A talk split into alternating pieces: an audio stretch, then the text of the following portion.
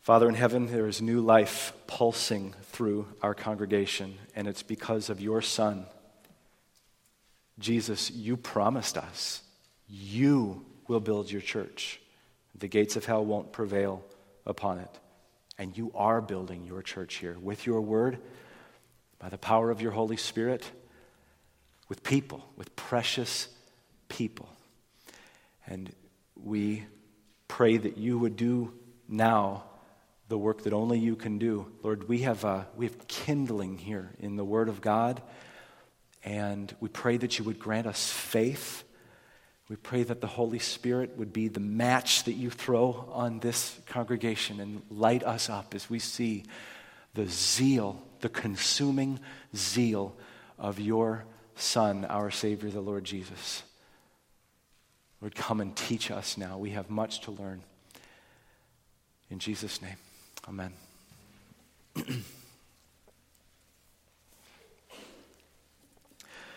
Writers and readers of uh, fiction literature have long recognized the importance of place and of children's church. Thank you. Children's church. Children's church. If you are second grade and younger, you can go down to children's church. Thank you. That was important. Thank you. Was that the only one who didn't know? So if you're second grade and younger, you can head on down. If you're third to seventh grade, there's a binder in the back that you can take notes in. And I want to tell you about writers and readers of fiction literature, as you do.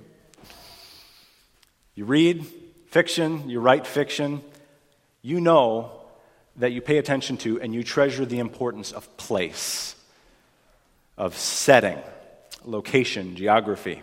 It's, it's crucial to the meaning of a story. And a good writer doesn't just have an eye for detail, a good writer delights in details, delighting readers with them. Good writer knows how to take seriously their locale, and we revel in it when they do. Um, Exhibit A this morning would be the opening lines to one of my favorite books, a, a book by a pastor named Dave Hansen called The Art of Pastoring. You may want to close your eyes if that helps you, but you don't need to. Hansen writes My face sinks into my hands, but the desk is too cold for my elbows. The space heater with the cloth covered cord has warmed the air. My breath doesn't show, but the steel desk warms excruciatingly slow. It's freezing me.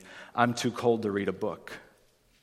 My office is a lean to attachment to the fellowship hall of a community church in rural Montana. There's no wall heater, no thermostat, no insulation. The place warms from scratch every morning. It's six weeks into the new year, six weeks into my first pastoral charge, 33 degrees outside and sleeting. It's sleeting in my soul. I don't know what I'm supposed to do. I've been called, educated, interned, ordained. I have a list of tasks to do, but not who I am to be. I'm cold and afraid. There are a hundred things I could do if I could just stop shivering. The spring skunks seek secluded dens to procreate and raise their skunklings. Our fellowship hall, with its crumbling stone foundation, extends a warm welcome to them. Its gaping holes say more than words ever could. We welcome you to this church. We see ourselves as a church family, and we've never met a family's needs as well as we've met the skunks. Our crawl space is dark and dry, and the trash cans outside the door are perpetually knocked over by wandering dogs. A healthy Montana skunk smells like a burning tire. The acrid odors wafting through my office in springtime make me appreciate the pure 33 degree air that I inhale in the winter. Okay, any similarities to pastors living or dead is purely coincidental. My office is attached to the fellowship hall, but that is where the comparison ends. I love my conditions. I liked them before the new office. I feel like a king sitting in my office each day. I'm very grateful. But he paints a picture, doesn't he? It's as almost as if it was happening here in Mound. Why does Mound, Minnesota sound like Victor Montana, even for a minute and a half or so? Because he's a good writer? Yeah. And because he knows what every single one of us knows that place, painting a picture for a reader, is everything. If you can see yourself there, meaning begins to unlock for you. We are lovers of context, creatures of context, lovers of place. So here's the big idea this morning. One of the most pervasive themes in the Bible is the jaw dropping truth of the dwelling place of God. Pervasive. So extensive, inescapable, all over the place in the Bible. One of the most pervasive themes in the Bible is the jaw dropping truth of the dwelling place of God. At the dedication of the first temple, King Solomon asks the rhetorical question in 1 Kings 8:27, "But will God indeed dwell on earth?" Behold, heaven and the highest heavens cannot contain you, how much less this house that I've built. And all the same, the Gospel of John is sprinkled with real life place names like Galilee, Nazareth, Cana, and today, Capernaum. When John says in chapter 1, verse 14, and the Word became flesh and dwelt among us, he meant that on multiple levels. In fact, if you were to start at the beginning of the Bible and just trace this storyline thread straight through, you would see one of the most powerful fibers in the fabric of Scripture the dwelling place of God.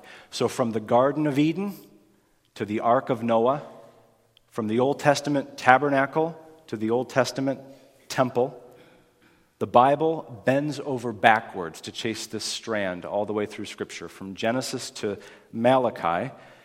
And here in the Gospels, this theme meets its appointed fulfillment, as every theme in the Bible meets its fulfillment in Jesus, Jesus of Nazareth. So here's point one today God dwelt in Capernaum be encouraged by it. God dwelt in Capernaum. Be encouraged by it. If you want to know how to spell Capernaum, look with me at verse 12. Jesus performs the first of his signs, right, in Cana of Galilee, turns water into wine. Then John 2:12 says, "After this, he went down to Capernaum where his mother and his brothers and his disciples, with his mother and brothers and disciples, and they stayed there for a few days."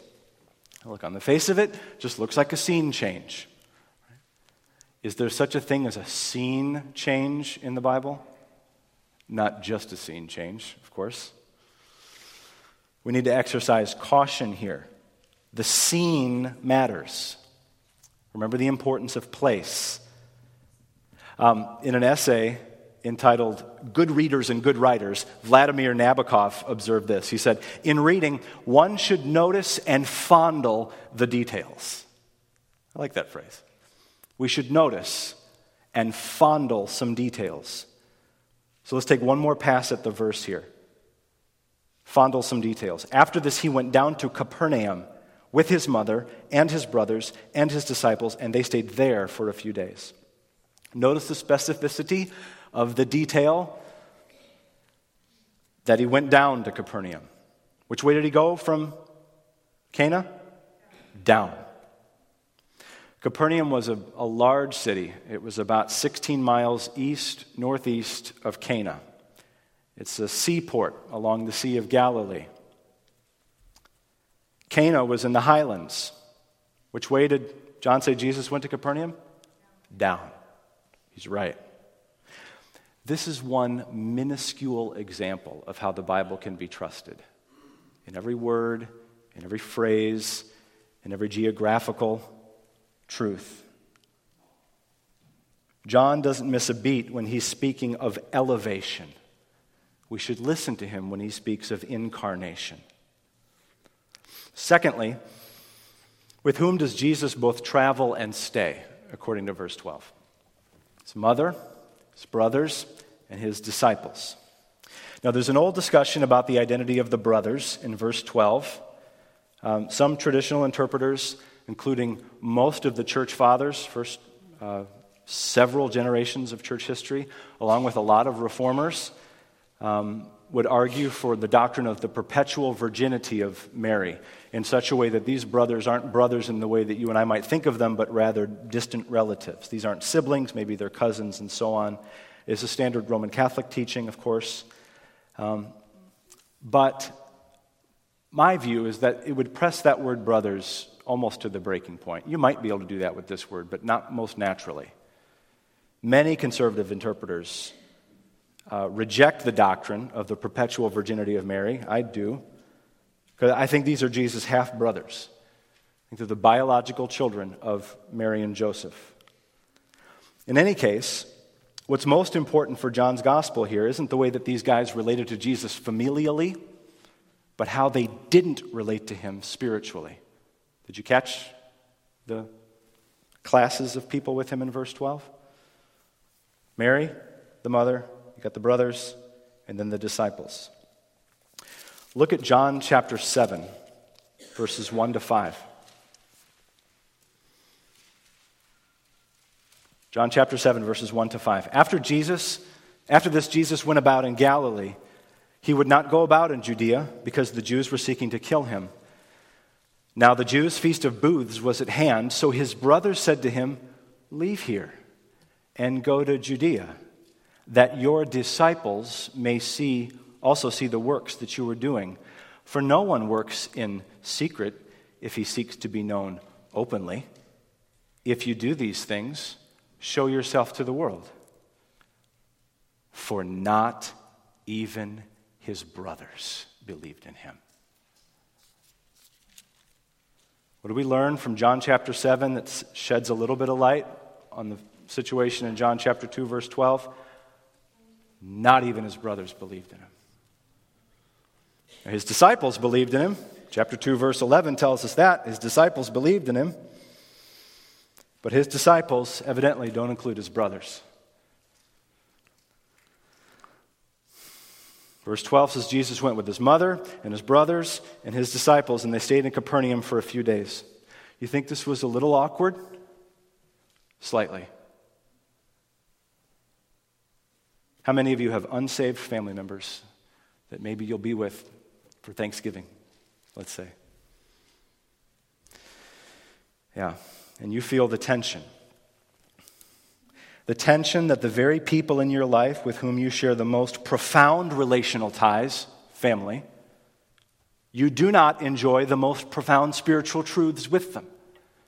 Your family is somewhere else. And here, worlds are colliding because his mother and brothers and then disciples. You think Jesus felt this tension? Think his disciples did? Not even his brothers believed in him. Matthew chapter 10, verses 34 and following, Jesus says something that's generally true about all families when he enters in. It was true of his own. Do not think that I've come to bring peace to the earth or your family. I've not come to bring peace, but a sword. I've come to set a man against his father, and a daughter against her mother, and a daughter in law against her mother in law. And a person's enemies will be those of his own household. Whoever loves father or mother more than me is not worthy of me. Whoever loves son or daughter more than me is not worthy of me. And whoever does not take his cross and follow me is not worthy of me. Whoever finds his life will lose it. Whoever loses his life for my sake will find it. So when Jesus wasn't traveling, he made his home in the seaport of Capernaum. We see Capernaum pop up a lot. Now, he traveled a lot, but when he wasn't traveling, he was with people. His mother, who we saw last week, with whom he is constantly creating distance between them, and now his brothers, who don't believe in him. In this one three day stretch, his disciples were right in the mix. It's not easy to have unsaved family members. Jesus knew this pain more than anybody. One of the most pervasive themes of the Bible is the jaw dropping truth of the dwelling place of God. In the beginning was the Word, and the Word was with God, and the Word was God, and the Word became flesh and dwelt among us. God dwelt in Capernaum. Be encouraged by it. Second point today God dwells in his temple. Be zealous for it. God dwells in his temple. Be zealous for it. I'll read verses 13 to 17. The Passover of the Jews was at hand, and Jesus went up to Jerusalem. In the temple, he found those who were selling oxen and sheep and pigeons, and the money changers sitting there. And making a whip of cords, he drove them all out of the temple with the sheep and oxen. And he poured out the coins of the money changers and overturned their temples. And he told those who sold the pigeons, Take these things away. Do not make my father's house a house of trade. And his disciples remembered that it was written, Zeal for your house will consume me. Verse 13, John tells us that when it came time for the Passover, he went up to Jerusalem. Which way did he go to Jerusalem? Up to Jerusalem. Gets it right again. Leaves the seaside, goes up to Jerusalem. Now, this is a famous account, one of the most intense moments in Jesus' entire ministry. It's really important to see what's going on here. What, what is the nature of the problem that disturbs Jesus so much? It's easy to get it wrong.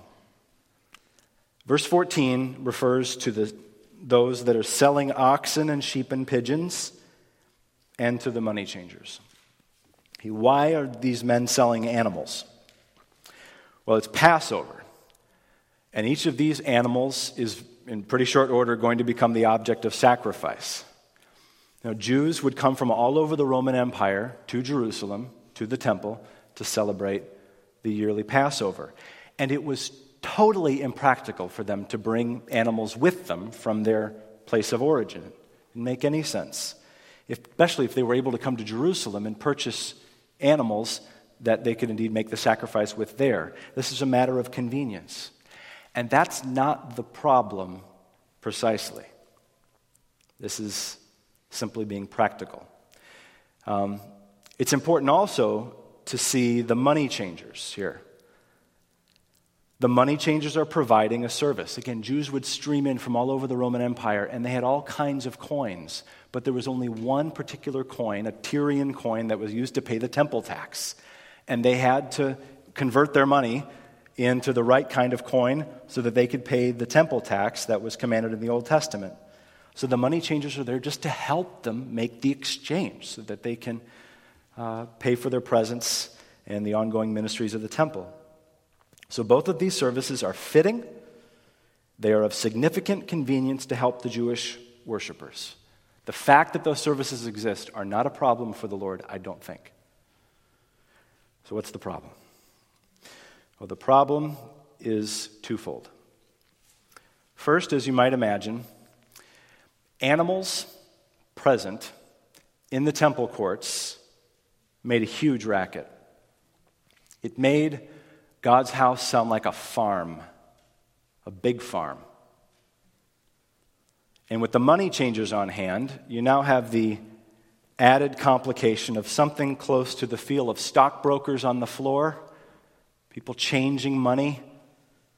So it's like Barnum and Bailey meets Wall Street in the temple. Is this conducive to worship?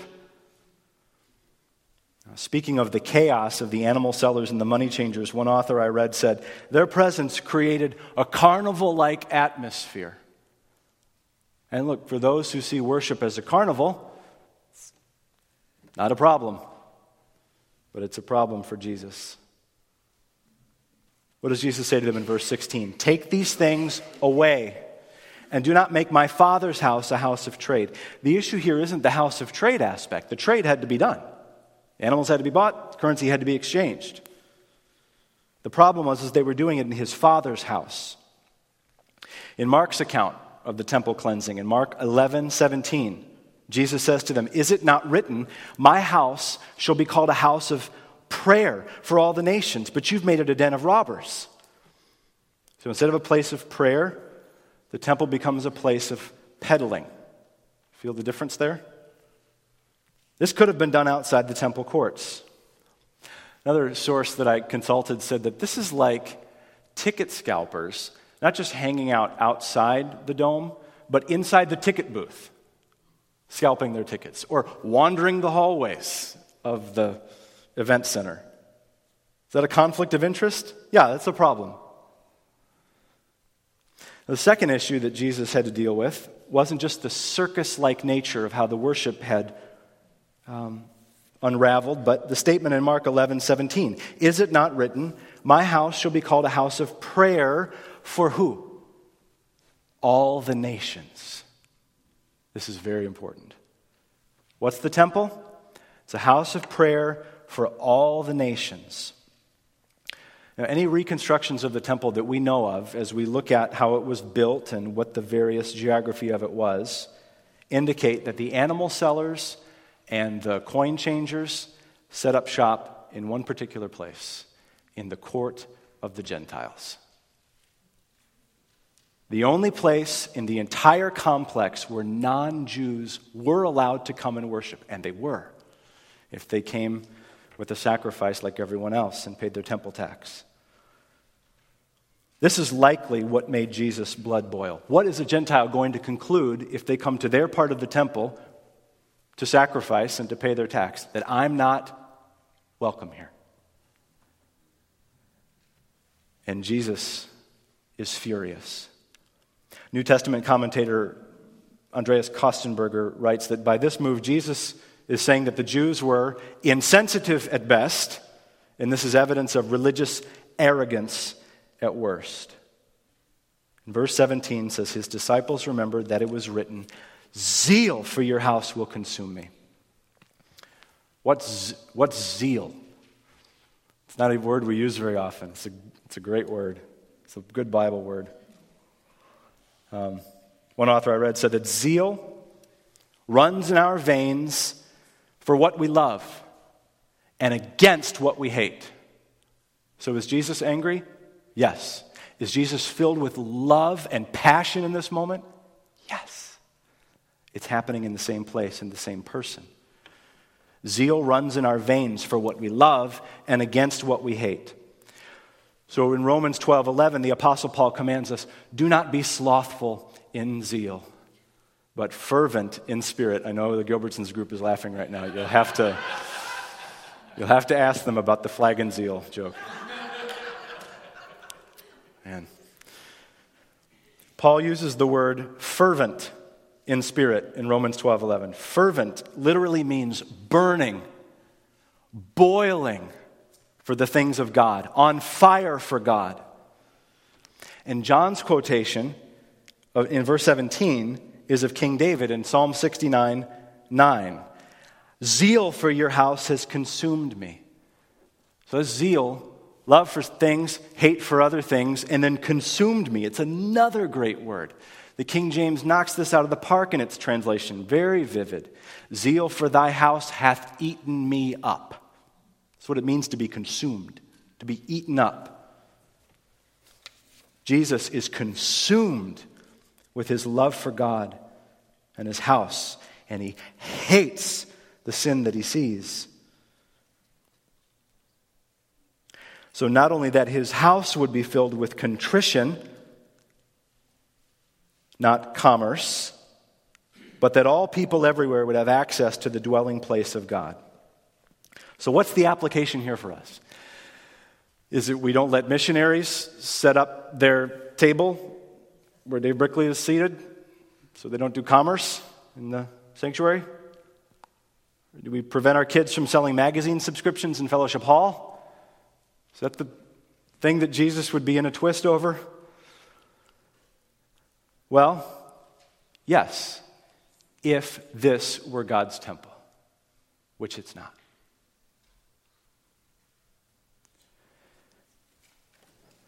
Twenty-one seventeen Commerce Boulevard is not God's temple. Where is God's temple today? 1 Corinthians 3:16 speaking to the entire church Paul says, "Do you not know that you are God's temple, plural. You are God's temple, and that God's Spirit dwells in you.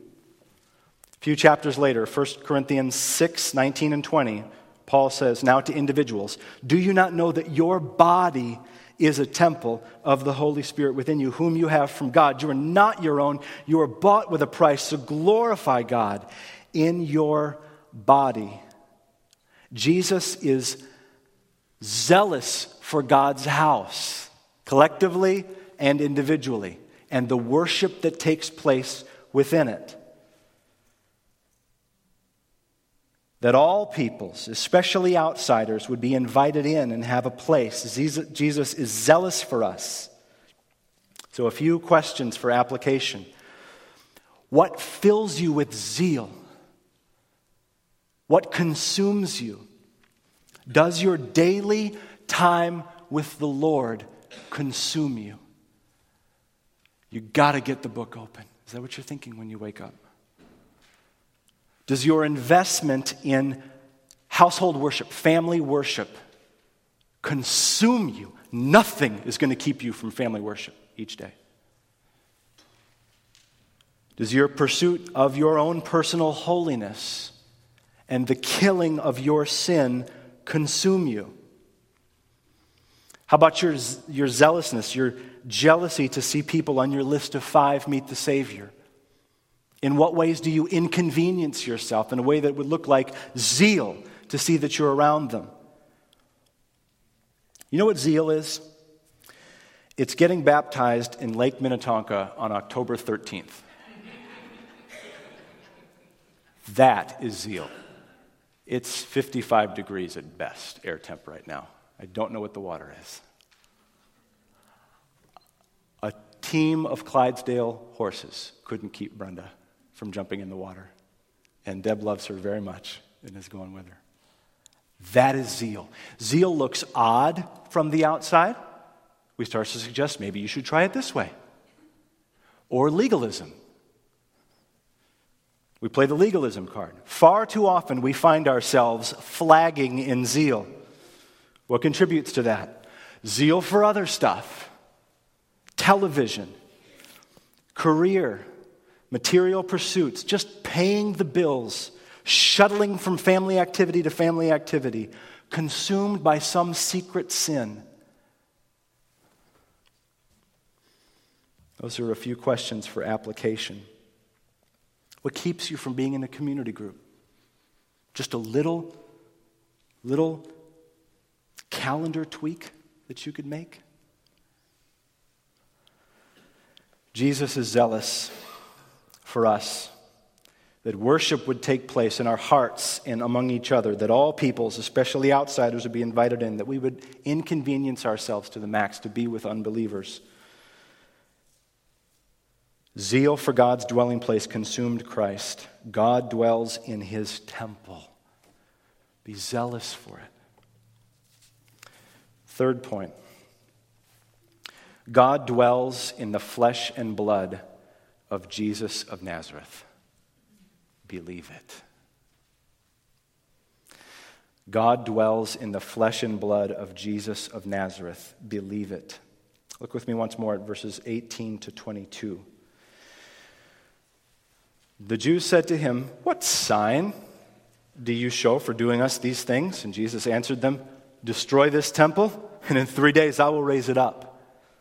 The Jews said, It's taken 46 years to build this temple, and you will raise it up in three days. But he was speaking about the temple of his body. And when therefore he was raised from the dead, his disciples remembered that he had said this and they believed the scripture and the word that Jesus had spoken. Okay, this is my favorite part. This is the gospel part of the sermon because I've just laid a heavy on us. And now you need to go to the one who's going to bear that weight for you and with you. Verse 18, the Jewish authorities reveal that they, they don't have the first clue who Jesus is. They don't know what he's just done. Uh, the, the reason we know this is because they ask him for a sign. He just did the sign. It's the second of his signs. There's seven of them. This is it's number two. And they're blind to it. And he's not inclined to offer them another one.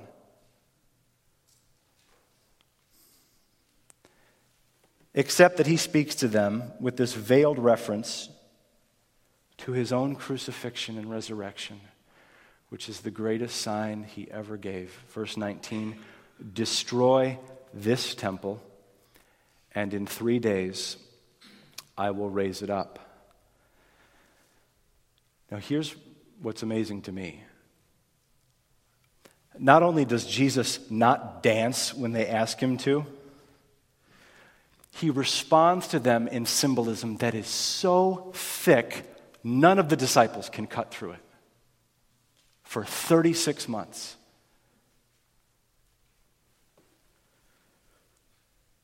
Why doesn't just Jesus say in verse 19, what John says in verse 21. Why the symbolism no one understands. It was John Calvin who observed in 1553 that Jesus is simply treating unbelievers as they deserve. Plain speaking from Jesus is grace. Parables from Jesus are grace too. And he told them, symbol laden though it was, that if they tear his body down, he will raise it up. And you know what? They took him up on it. They did. They destroyed his temple. John chapter 19 says it so. They crucified him. And in John chapter 20, he raises up the temple three days later. This is why we so desperately need the gospel. If all we hear is Jesus knows what it's like to have unsaved family, verse 12, or Jesus wants us to burn with holiness and concern for unbelievers as individuals and as a church, verses 13 to 17. Well, then we have Jesus as our example and Jesus as our leader. But we need more. We need a Savior. We need a substitute. Our zeal for God's house is so defective that Jesus, who is God's true dwelling place, offered his house to be destroyed on our behalf verses 21 and 22. He was speaking about the temple of his body. When therefore he was raised from the dead, his disciples remembered that he had said this, and they believed the scripture and the word that Jesus had spoken. We don't know what the scripture is. John doesn't quote a scripture here. Some Old Testament scripture. I, my money is on Psalm 16, something like that, that describes the resurrection of Jesus. But they believed the Old Testament, and then they believe this word. And we need to believe that too. Jesus doesn't just identify with us in our humdrum, difficult situations with unbelieving family. And he doesn't just show us the way with zeal. His body was torn down and crucified and buried. And three days later, he rose again for our failure to complete the first two points of this sermon. And when he came out of the grave, he came with resurrection power for each one of us. So, your difficult family relationships and ours as a family are not impossible. The Holy Spirit dwells within. Zeal can be yours. What God demands from you, He will supply for you in zeal.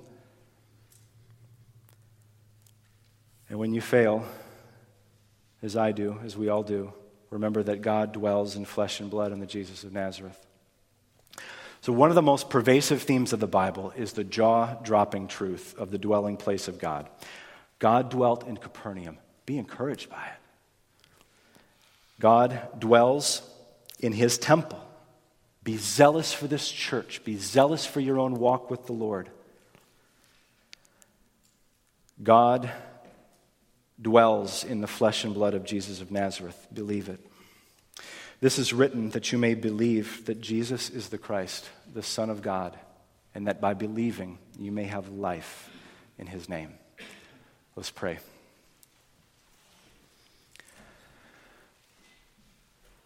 Father in heaven, thank you for grace that pardons us and grace that empowers us. Thank you that at the cross, Lord Jesus, you absorbed sin's penalty. You now live to free us from sin's power, and one day you will free us from sin's very presence. Lord, zeal will be all ours in the new heavens and new earth.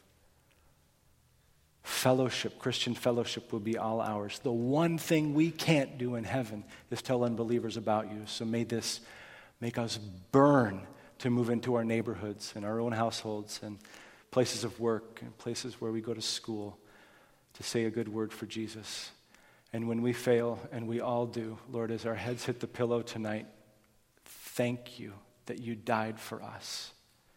Thank you that you were torn down. And thank you that the grave didn't beat you. Thank you that you're triumphantly resurrected today. In Jesus' name, amen.